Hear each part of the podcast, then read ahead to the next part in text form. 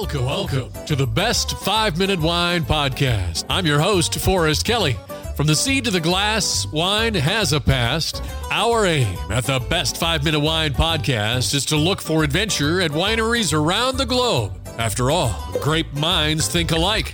Let's start the adventure. Our featured winery is. We continue our conversation with Vito, the founder of winecork.com. As we get into part three, Vito, working for a distributor isn't necessarily what you know about the wine per se. Is it uh, more about uh, being a good salesman? Yeah, um, uh, as long as you're educated in what you're selling, yes, you're absolutely correct. To me, I kind of had a leg up because I was Italian. And so working with an Italian distributor, uh, which was from my hometown, which was, you know, it's another not a funny story. It's, it was much easier for me. And so I would go into an Italian restaurant. I'm Italian, so you already have kind of broken that first barrier. Yeah, you you just build connections. It's all about relationships and really building those those connections. Uh, but then moving to a restaurant, it was a you know fine dine high end restaurant. It was very different because that you need to be knowledgeable about food, about wine, about pairing. So that's when my journey really started in terms of like really studying and I had the opportunity to meet with a lot of producers. And so that's when I started fostering more of, of, of that passion for, for stories. Um, and so to me, I think that's what we talked about before. It was never about selling the most expensive bottle of wine. To me, it's always been about how can I create a great experience and get people to really get what they're looking for, right? Really surprise them so they will come back. And so even if um, everybody in in the space and in, in restaurants, but I guess it's in sales in general, they're just trying to increase their their sales, right? Their their revenue. I sold the most expensive. I sold you know ten thousand worth of wine. To me was I'd be happy selling five, but then getting that customer back three, four more times, which over the course of a year, right, you're generating more revenue for the restaurant. So it's I've always had that mindset that that my dad taught me on how to really do business, how to sell. Um, that has really kind of helped me um, really move up.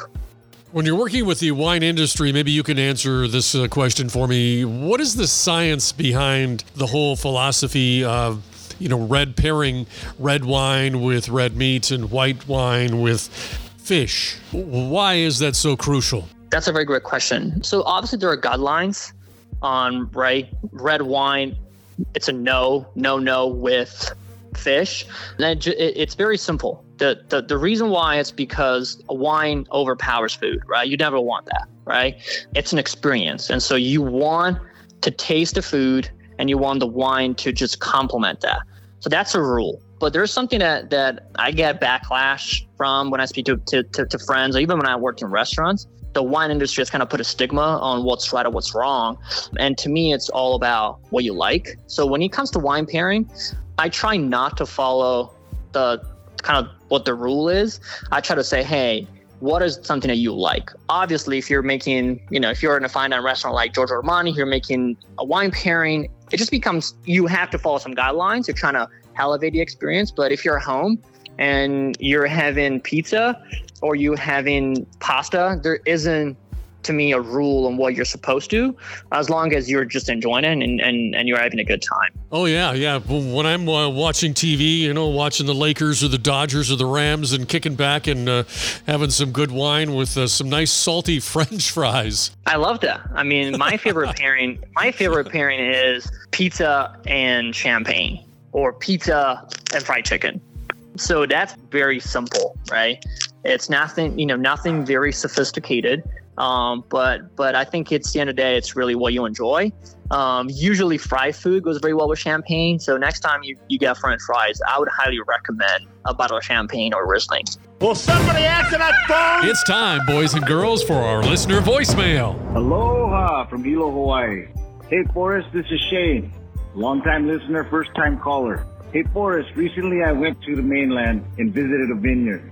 I ended up buying like 12 bottles of wine. I really wanted to know what temperature should I store these things if I don't have a wine cellar? Hey Shane, a great question. A couple of things to keep in mind if you don't have your own wine cellar. You want to keep it dark, away from sunlight. You don't want any radical temperature changes. 55 degrees is optimal temperature, but you can do it anywhere between 45 and 65 just as long as there aren't any drastic temperature changes. Also, if you can, keep the wine on its side as you don't want the cork to be disconnected from the wine. You don't want that cork drying out. Thank you for listening and taking the time to ask that great question. Follow. Thank you for listening. I'm Forrest Kelly. This episode of the Best 5 Minute Wine Podcast was produced by iHizzle. If you like the show, please tell your friends and pets and subscribe. Until next time, pour the wine and ponder your next adventure. Hi, before you go, we have exciting news. The Best 5 Minute Wine podcast has teamed with a breakthrough technology and added a new feature on our website that's bound to elevate your podcast experience. Here is where we need your help. Trying to remember something from an episode? Don't worry. Search for it, and we will find it for you. Have you ever thought you could just ask questions and chat about the episodes as if you were talking to me? Well, now you can. That's right. Our episodes are now interactive, and they're waiting to have a conversation with you. Jump into a chat with our podcast, and let's get the conversation started. Try it out and tell us what you think. Click on the banner at the top of the website, thebestwinepodcast.com to try it.